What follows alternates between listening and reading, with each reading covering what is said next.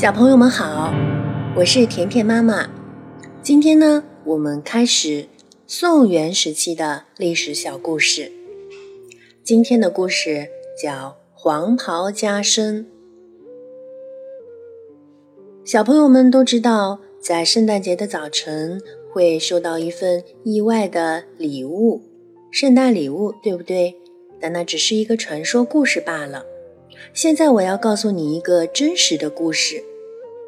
有一个人在早晨醒来，收到意外而又贵重的礼物的故事。当后周皇帝柴荣北伐辽帝国，因为突然生病死了，便没有继续北伐。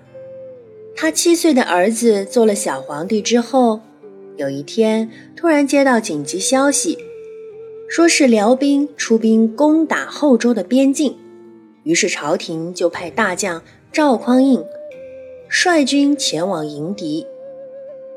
军队走到半途，有一天早上，赵匡胤还在睡觉，突然被嘈杂的人声吵醒。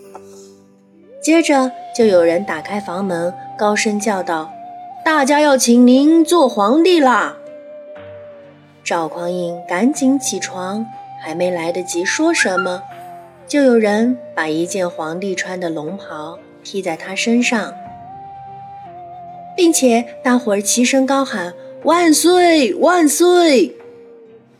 赵匡胤就在众人的簇拥下，率领军队回朝，把小皇帝请下宝座，自己做了皇帝，并且改国号为宋。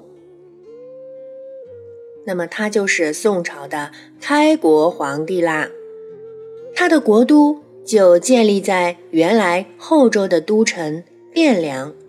这一年是公元九六零年。小朋友们，赵匡胤啊，一觉醒来得到的礼物是一件龙袍，这大概是世界上最贵重的礼物啦。所以后来，凡是意外获得别人拥戴，因而成为领导者的人，我们便形容他是。黄袍加身，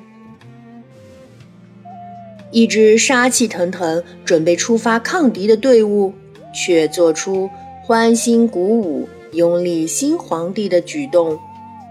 这件事太过离奇，所以也有人认为这一切都是赵匡胤事先安排好的。